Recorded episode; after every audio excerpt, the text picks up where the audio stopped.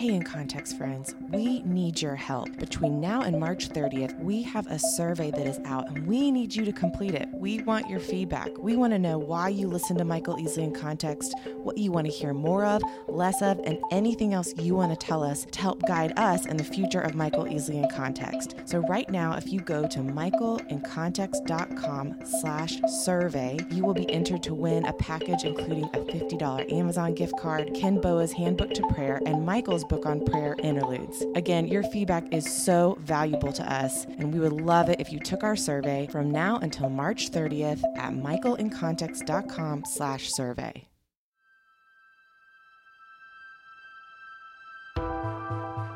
Over a span of 2,000 years, 40 authors on three different continents and in three different languages penned 66 books all of which were supernaturally inspired and intricately designed as God's revelation to man. The spoken word of God, living and active, sharper than a two edged sword, recorded and bound just for us. Join us on a journey from Genesis to Revelation, all 66 books. The Big Book, cover to cover. This is Michael Easley in context. We are doing a series called The Big Book Cover to Cover, where each Sunday I take one book of the Bible and try to give you an overview of that book in a little non traditional way, in that we're not simply just going date and time and author and where it was written from, but to step back on it and go, what are some highlights about this text? What are some things that would be beneficial to be perhaps reminded of or for the first time exposed to? And so that's been the objective of the Big Book series. And today we find ourselves in the book of Second Corinthians, or as our English brothers and sisters say, 2 Corinthians.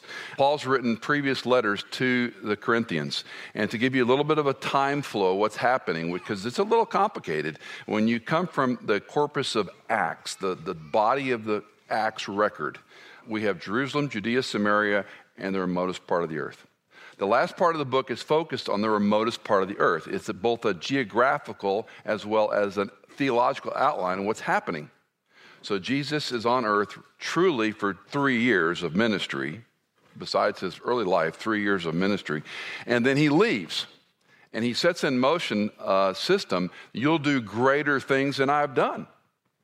And so, right at the beginning of Acts, we see thousands of people accepting Christ, trusting in Christ. We see the explosion in the church, the persecution in Jerusalem, the diasporeo. Uh, it says the church was scattered in Acts, and that word is used for sowing seed.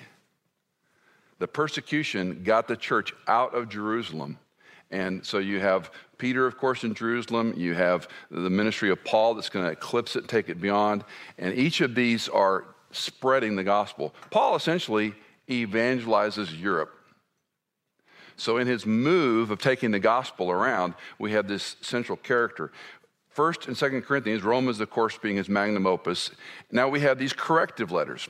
What's interesting and fun, and I think exciting about having two letters to Corinth, is we see the development of the church as well as problems and how the apostle steps in to correct the church. So important to keep that in mind when you're reading the New Testament. We're going to get to letters that we call the pastorals. They're the first and seconds primarily.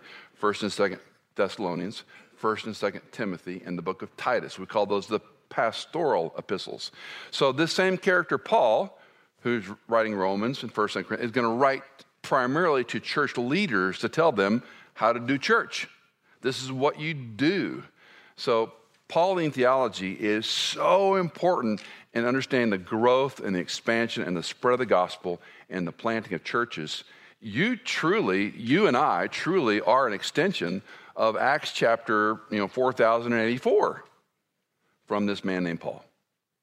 So that's one reason the life of Paul is so exciting. After the previous letter, Corinthians are being influenced by false teachers.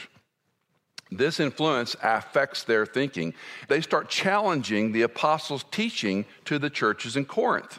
Well, that's not true. What Paul said is wrong, and they're stepping in a place of authority and leadership, usurping the apostle. They complain about his looks. They complain about his speech. He, he, he writes with boldness, but he's kind of unimpressive. He, in Hollywood, you say he's not an ingenue. Uh, so, so they don't like the way he looks. They don't like the way he speaks. He's unimpressive. His writing is tough and rough. But not only that, he's dishonest. You can't trust him. So these false teachers and false teaching begin to get traction in the church in Corinth, and that begins the next letter.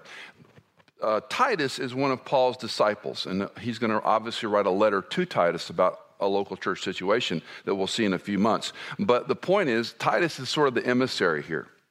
And so Titus is going to take these issues and address them to Corinth. And in some respects, there's going to be a change of heart.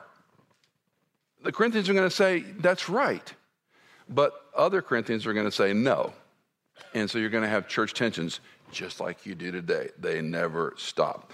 Uh, one interesting part of this book is we see more of the personal side of Paul than anywhere else his heart, his so called pastor's heart, his compassion, the language he uses, being confronted, being accused as a false teacher, being accused as a liar, being uh, vilified. He's going to have heart toward people. And so it's a very interesting book of correction and apostolic authority, yet it's done in such an unusual way that makes it a, a, precious book for many of us. Now, scholars have debated how many times Paul went to Corinth and how many letters there are to Corinth. And it is, it's of note that he probably wrote four letters to Corinth. We know three for sure. And the last part of Second Corinthians, you can see why we think there may have been a fourth one. Whether he visited two or three times, we don't know. I'm going to err on the four and three. It doesn't really matter because the content of what we have here is not changed by what we don't know. So even though there may be some extant, they call them letters that Paul wrote that we don't have, uh, they don't influence the theology. Uh, keep in mind that these, these books um, there, there's sort of a back and forth. I won't bore you with the grammar and the terms, but like a person is raising an objection and Paul's writing an answer.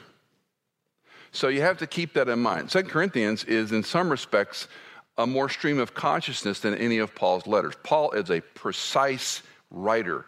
Romans is a good example. Galatians is a good. Second Corinthians has scholars scratching their head because it's so personal at places, and he kind of takes some sidebars which I love because we do get to see some of the insight and the intimacy of who this man is.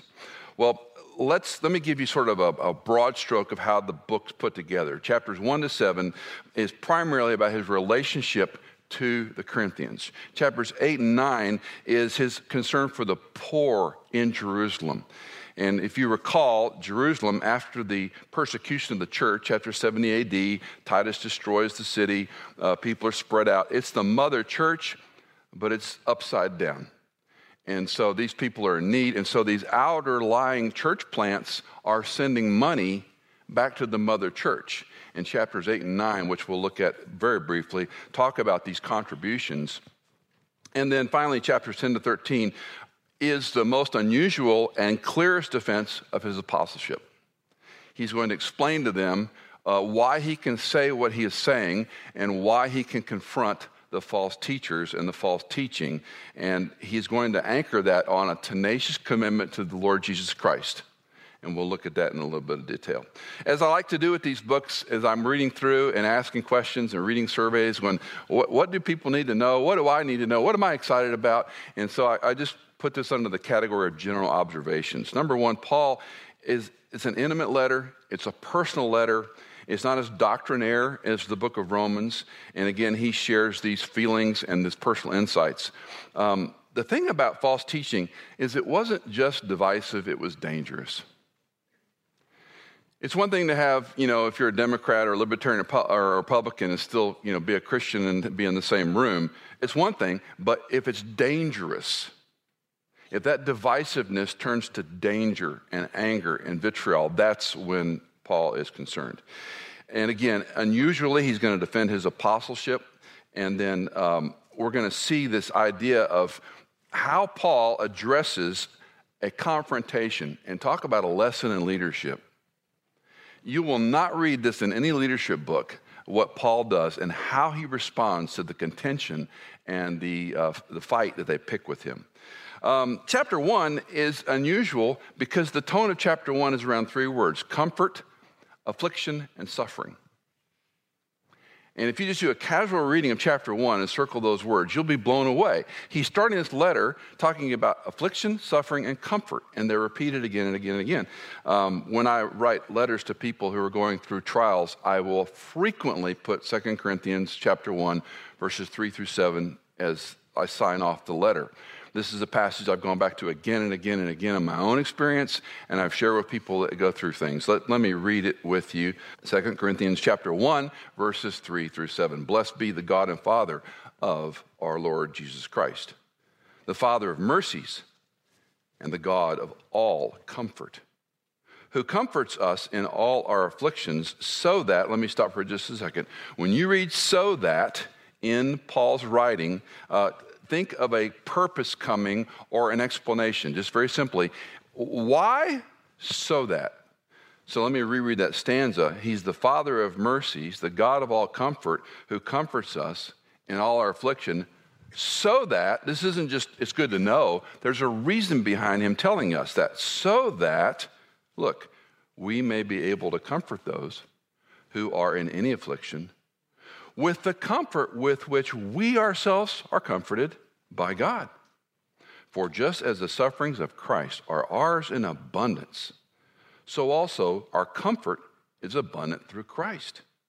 But if we are afflicted, it is for your comfort and salvation. Or if we're comforted, it is for your comfort, which is, the, which, it, which is effective in the patient enduring, boy, underline that in your Bible, the patient enduring of the same sufferings which we also suffer. And our hope for you is firmly grounded, knowing that as you are sharers of our sufferings, you are also sharers of our comfort. Comfort, affliction, suffering, he's talking about what he's been through. This is the preface of his letter, and we're going to get deep into this in chapters 8 and 9. But this chapter always sets me on my heels because every one of us is going to go through disappointments and health challenges and heartbreak and loss and gain and emotional problems and you're just not going to get out of life without having some you know scrapes and skin knees and hurt feelings and losses and divorces and children that break your heart and on and on and on. And this book is talking about comfort affliction and suffering. Now nobody wants to sign up for comforting uh, for affliction and suffering 101 when Paul's call to apostleship occur, occurs in Ananias, you remember that we talked about this in the book of Acts, it's, it's a comedy exchange. Ananias does not want to go and tell Saul of Tarsus what's happening to him. And he, he essentially says to Jesus, You know what this guy's done? You're going to send me to him? And the voice from heaven says, Go, for he's a chosen servant of mine, and I will show him how much he must suffer for my name's sake boy, I'm going to sign up for that job. You're going to have a miserable life suffering for the name of Christ. That was Paul's commission. Prosperity theology, set it aside. You're going to suffer. And you're going to go to the edges of the world with the gospel for my name's sake. So he begins this letter with this comfort, joy, affliction, that we're supposed to have in balance. And as we go through it, patiently enduring, there's a time when I can share it with other people. So this week I was studying this, I'm reading, and uh, a friend of mine um, named Vaneetha Risner has an article. I think it's in Gospel Coalition. I can't remember. It's a couple years old, but it's called um, "God Uses Everything: Why Our Suffering Is Never Wasted." I really hated that title. And I'm reading it, and about four lines in, she quotes A.W. Tozer, and he writes, When I understand that everything happening to me is to make me more Christ like, it resolves a great deal of anxiety. I read that twice and I really think it stinks. I really hate that quote. And I, I, wrote Vaneetha, uh, she's a friend, I wrote, I said, I have a love hate with this quote. I, I said, I want this to be true, but if I'm transparent, it ain't true. Because when I go through sufferings and trials and afflictions and disappointments, I don't like it. I don't want to feel this way. I don't, it doesn't help me with my anxiety that, oh, somehow this is making me more like Jesus. Where's the, where's the, you know, where's the CLEP course? Where can I skip a grade? Where can I jump ahead in this education program? Why do I have to do this? So, Vaneetha and I had this interesting exchange, and she said, I'm the same way. Um, what a mark of maturity if you can understand that it takes away some anxiety if you understand this. What a mark of maturity if you can swallow life is not going to work the way I want, and that is okay because I'm trusting Christ and I'm becoming more like Christ, not more like a successful whatever. Talking to a friend of mine on the phone coming in this morning. We're both in our, you know, retiring thing. He and his wife have retired. And he said, Michael, I'm a little concerned because I feel like I haven't lived life. And all of a sudden I'm retired. And you know, I don't want you young couples to think I'm an old crotchety retirement guy, but I am. Um, and I was, I was trying to encourage him, saying, but this is the day. What are you going to do today? Cindy and I had a lovely walk uh, in, in Carolinas a couple times and a lovely walk yesterday in our neighborhood. And we talked about what are we going to do now? We got to make a specific decision about some things we're, we're trying to accomplish. And we got to do it now. To do it now. Because you can't wait. Now, when you're 20 and 30, you think you can wait.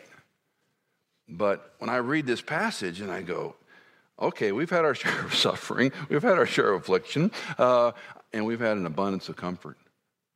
And now at this chapter, one of the most important things for me is how do I comfort other people who are going through these knotholes? Because we're all going to go through them. We're all going to go through them. The following passage, right out in the heels of this, in verse 11, is another one that jumps off the page to me. Paul writes, You also joining and helping us through your prayers, so that thanks may be given by many persons on our behalf for the favor bestowed on us through the prayers of many. Let me summarize this. Your prayers help other people.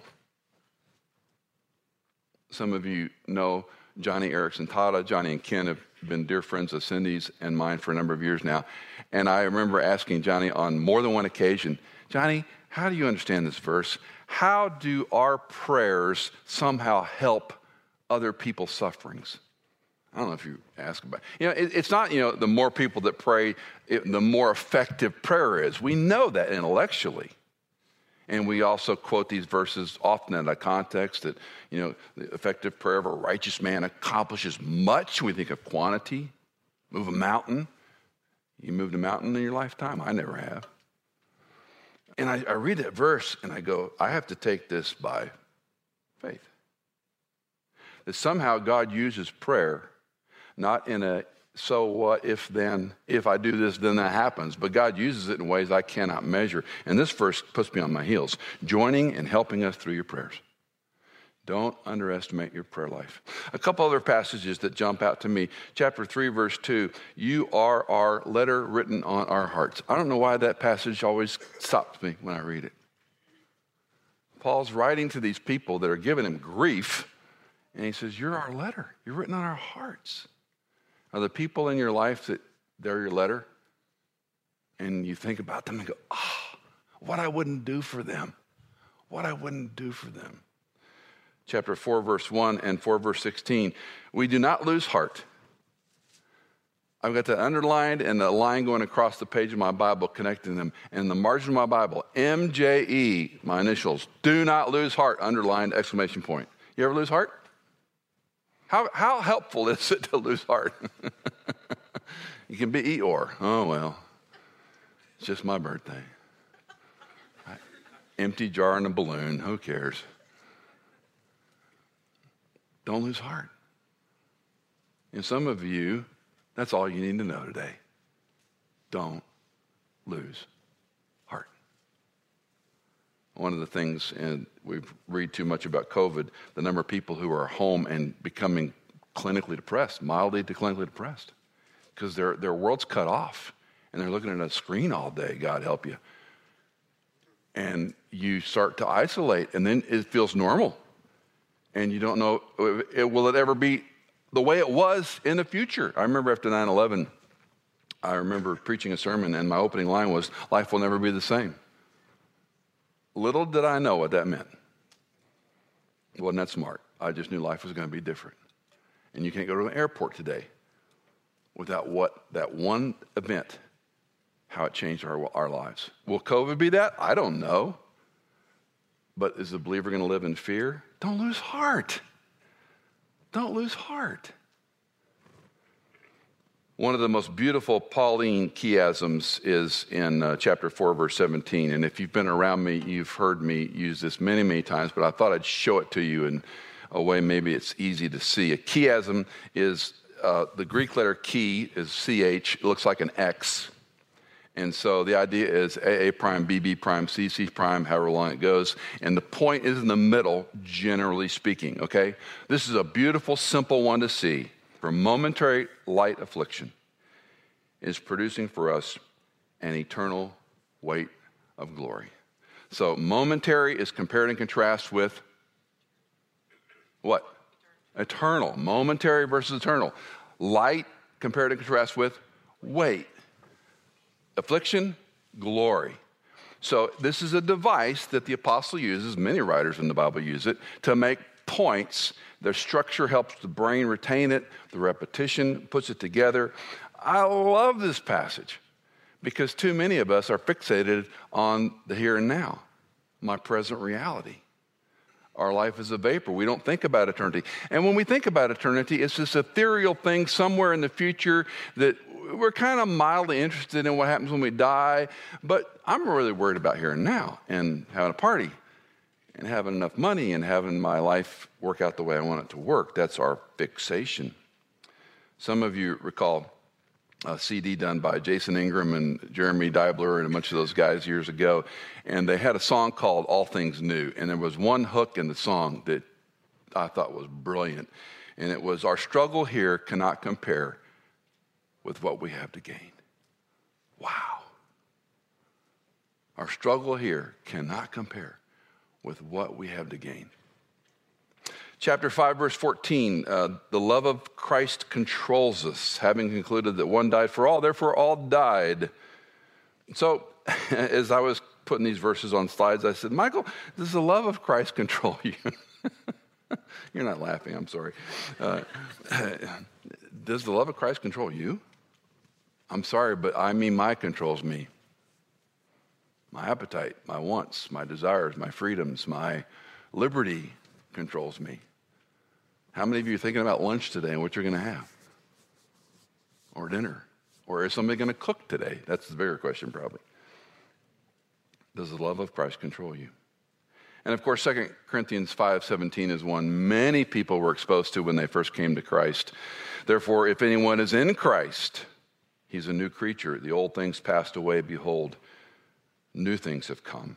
It's this recalibration. You were dead to sin, now you're alive to Christ. You were slaves to sin, now you're a slave to righteousness. And this comparison and contrast if you trusted Christ, if you've walked the aisle, prayed the prayer, said the words, if you have put your trust in Christ and Christ alone to do for you what you cannot do for yourself, if you believe in Him, if you put your faith in Him, that He lived, He died, He was buried, he came back from the dead to prove his power over death and give life and grant life and forgiveness to all who put their trust and faith in him. If that occurs in your life, you are a new creator, creation. You're a new creature. You still have a sin nature. You're still going to struggle with sin, evident in this book, but you're new. And it's a great reminder. Other passages that I find rich and helpful, uh, 2 Corinthians chapter 8 for, for Michael and Cindy are perhaps the most important chapters on stewardship and financial generosity in the entire scripture. Um, look at chapter 8, verse 3 and 4. For I testify that according to their ability and beyond their ability, they gave of their own accord, begging us with much urging for the favor of participation in the support of the saints. Um, it's a remarkable passage, and you have to go back again to context, context I mentioned earlier. Jerusalem is falling apart, the mother church, and these outlying plants are sending money back to the mother church. It's a real kind of head scratcher. We don't think we think the mother church supporting things, just the opposite occurred. I love the phrase begging with much urging. We want to help. We were, Cindy and I were in Dallas during seminary we attended a small church. It was uh, kind of a Brethren S church. Some of you might know Brethren S churches. Assembly, they call it assembly. And um, we had a missionary, and uh, he'd gone off to another country. And uh, long story short, um, we saw this happen that this church in another country sent money to a church in North Dallas, which, by the way, didn't need any money. This little impoverished church in another country sent money to the church in North Dallas to help this missionary couple. I've never seen that in my life. Never seen that in my life. An impoverished church helping another country that frankly didn't need the money. It speaks of transformed lives. Who, who wants to give? Who argues for participation? One of my mentors, Floyd Sharps, with the Lord, and he came to Christ the first time he ever went to church. He was a pharmacy rep in Houston, Texas. He went to a, it was called Bethel Independent Presbyterian Church. That's where I got bread and buttered after I came to Christ. But he was there many years before me.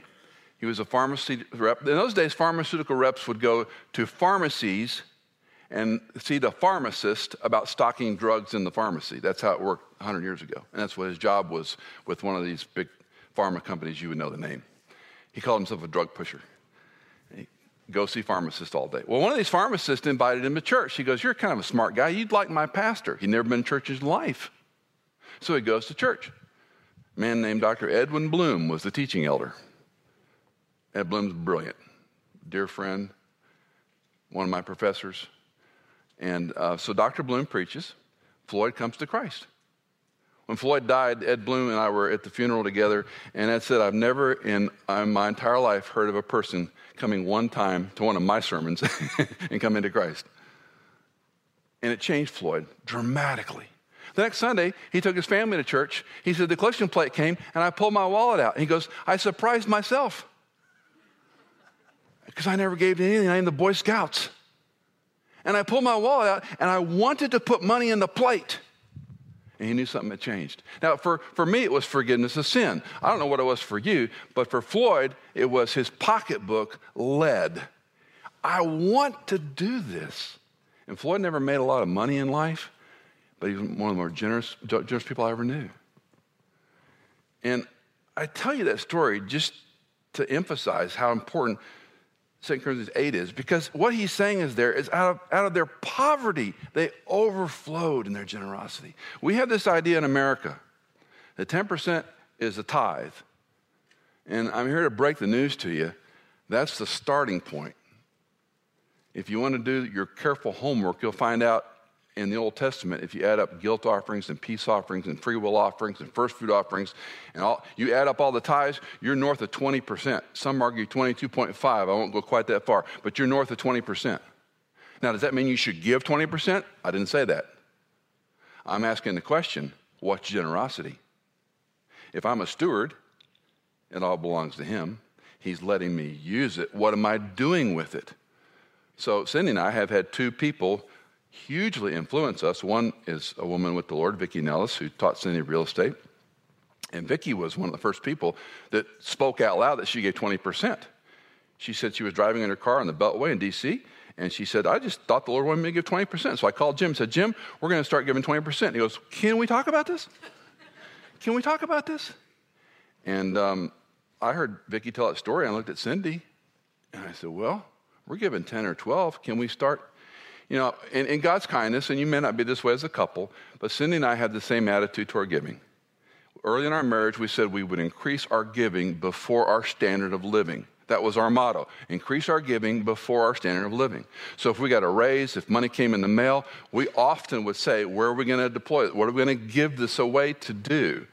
And, and we have done that in God's kindness. We're not like the smartest people or wealthiest people on the planet, but we've always tried to be generous. And you know, we love doing it. And we've helped people that are translators. We've helped people that work with disabled. We've helped organizations that work with, with orphans. Cindy's very involved in that. And we love to do it. It's not like we're supposed to, and we love giving here to Stonebridge. We love to do it. Now, I'm not, I, have I told this story before, and I have people get in my face and they're mad because you're bragging. No, I'm telling you what God's done. If you think it's bragging, go read chapter 8. Someone had to tell Cindy and me they gave 20% before we started thinking about we could do that too. And you know what we've discovered? We can live on 75% of our income as well as we can live on 100. And not to sound pretentious, we actually live better on 75% of our income than we do on 100. I hate the phrase because it's misused, but I do not think you cannot give God. You must use that phrase carefully. I'm not speaking of prosperity theology. You avoid debt, you live under your income, all the stuff. This community, this building we're in, if you don't understand that, you're in the wrong town, friends. Uh, but that said, it's also dangerous because we can wear it like a badge of pride. We got it figured out. Um, it's His. And that's why I love chapter 8 because they gave, they, they implored, know, you're going to take the money. You ever have your mother stuff a $20 bill in your pocket when you were going out the door to college or something? Or your grandma stuff a $20 bill in you? I know, grandma, I'm, actually, give me more while you're at it. You, know? you love doing that. And you as grandparents love doing that to your kids, don't you? Not your kids so much, but your kids. Paul's credentials in chapter 11 and 12, we have an unusual accounting. It's an apologetic, but it's not a CV, it's not a vita, it's not a resume, it's not here's all I did. This, I, I call this a streetwise resume. A streetwise resume. I want to read it. Um, typically, when people are attacked, you know what ad hominem means? So, if you're in a debate, politics is a, is a landmine of ad hominem arguments. If you can't argue the issues, you attack the person. You call the person a name. You say something derogatory about him or her. That's called an ad hominem argument. You're not talking about uh, free market uh, economy versus socialism. You're attacking the individual who's saying that thing, okay? That's an ad hominem argument. And you would expect at some level a person to say, well, here's my credentials. Well, Paul does that, but in a very unusual way. Um, chapter 11, verse 22. Just listen if you have your Bible, you can follow along. Are they Hebrews? So am I. Are they Israelites? So am I. Are they descendants of Abraham? So am I. Are they servants of Christ? I speak as if insane. I more so, in far more labors, in far more imprisonments, beaten times without number, often in danger of death. Five times I received from the Jews 39 lashes. Three times I was beaten with rods. Once I was stoned. He's not talking about drugs. Three times I was shipwrecked. A night and a day I've spent in the deep. I've been on frequent journeys and dangers from rivers, dangers from robbers, dangers from countrymen, dangers from gent. This, is, this needs an underscore of music, guys, when you read this. Frequent dangers of Gentiles, dangers in the city, dangers in the wilderness, dangers on the sea, dangers among the false brethren. I have been in labor and hardship through many sleepless nights and hunger and thirst, often without food and cold and exposure. Apart from such external things, there is the daily pressure on me of concern for all the churches. Paul says, I didn't lay a financial burden on you. I didn't come in saying, by the apostolic authority vested in me, you will do X. What I did was I suffered more than you understand. And does not it harken back to, I will show him how much he will suffer for my name's sake, which is why he's such an extraordinary character to study you could put him in an Ivy League law school as a prestigious professor in our way we think of things, who lives his life basically on the edges of civilization. With, often without food, often without clothing, often in danger, often wounded. Some believe he might have had some sort of macular degeneration or eye disease. We don't know. But he says, Look, this is my defense. I worked. This is my defense. I served Christ. What did you do? It's a, it's a fascinating defense of his apostleship, unlike, again, what we might expect. Um, that last verse, 28, I read, apart from such external things, there's the daily pressure upon me of all the churches, always makes me rattled. Here's a guy that's gone through hell and back. He says, I'm really concerned about the church more than that. And I go, what kind of person can say those words? And uh, I ain't Apostle Paul. I'm not any, I'm a close cousin or a distant relative. But boy, do I have concern for the churches in America. I don't, I don't say it with pretense or anger. It just breaks my heart how messed up they are. I'm not saying we're the only game in town. I'm not, there's no pretense there. It just breaks my heart if you've got one hour a week to try to help people grow in Christ, become disciples, share the person and work of Jesus with those who don't know them, what you do with that hour. And that's why I'm so glad some of you were in small groups and BSF and Precept, whatever ones you're watching. I'm so glad you're doing that because you're staying in it, staying in it, staying in it. Staying. It's not a one hour event. You go and you're entertained and impressed and whatever else. Nothing new under the sun. Paul had the same concern. Well, chapter 12 is a passage about the thorn in the flesh that is often ripped out of context and grossly misapplied. Um, just as a quick sidebar, who's an apostle? Uh, how do you have apostolic credentials? There are churches today that will use that term, and uh, they may have redefined the meaning a little bit. That's, that's their business. But in the New Testament, there were criteria, and Paul mentions them in, in 2 Corinthians, that they had to be chosen by Christ, had to be with Christ, and do the works of Christ. Chosen by, with him, and do the works of. So the 12 apostles he originally picks, including Judas, were chosen by Christ, did the works of Christ, and were with him. Paul is an also ran. Paul doesn't have that experience with Christ like they did. He has a Damascus Road experience. Christ speaks to him. Christ appears to him and talks to him in a vision or a dream. We can't be 100% sure how he had that interchange with Jesus, but he did. And he does do the works of Christ. He performs some miracles, but that's not the mainstay of his ministry.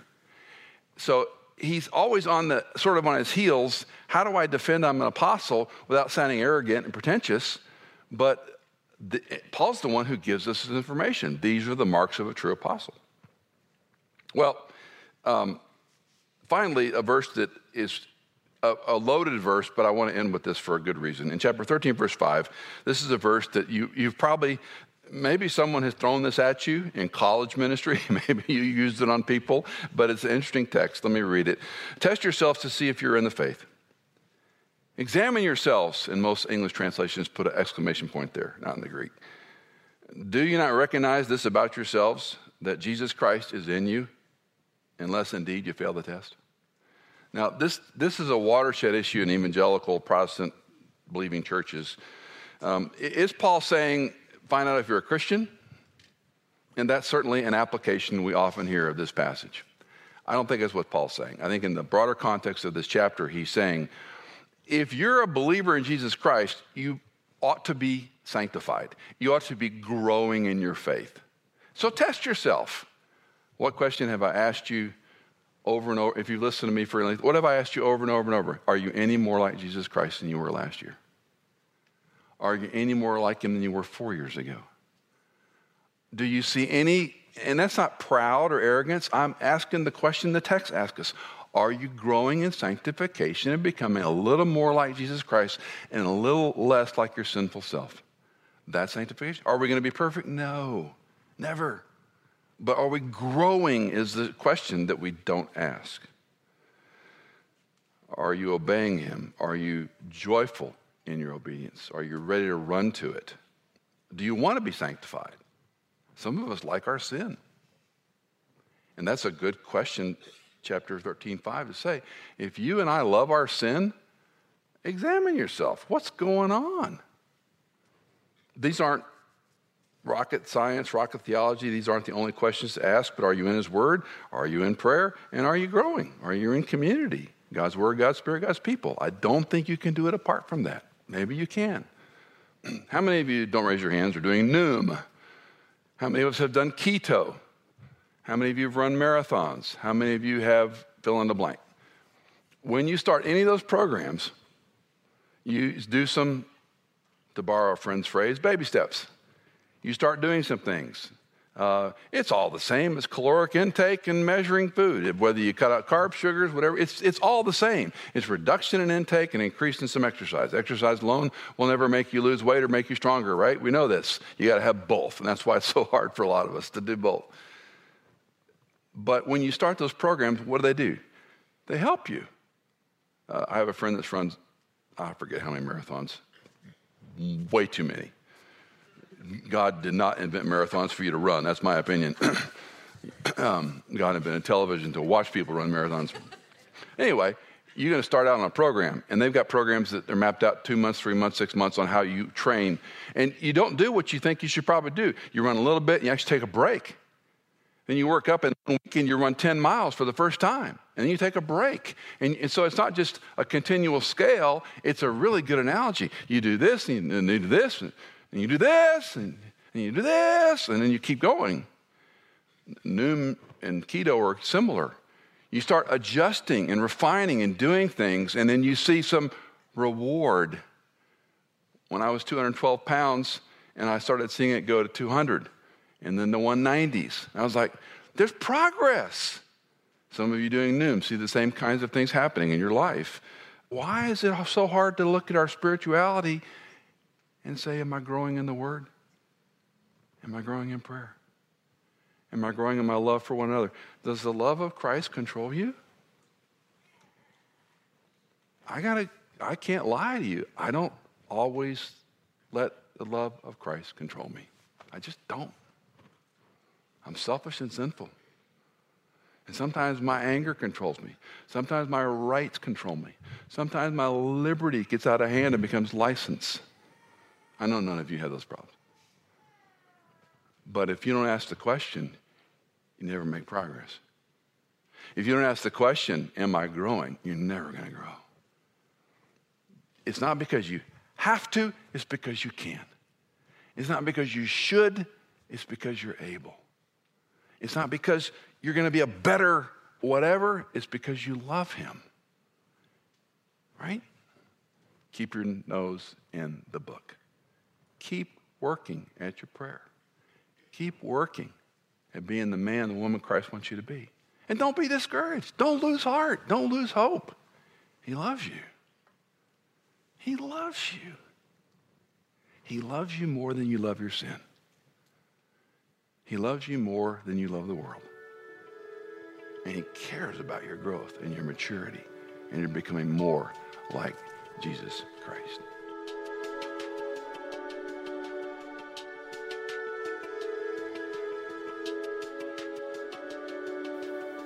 Easley in Context is fully funded by our listeners. If you are a regular listener, would you consider giving a one time or perhaps monthly donation to support our ministry? You can give at michaelincontext.com. In Context is edited, mixed, and mastered by Tim Hull, produced by Hannah Seymour, and music composed by Chad Gates.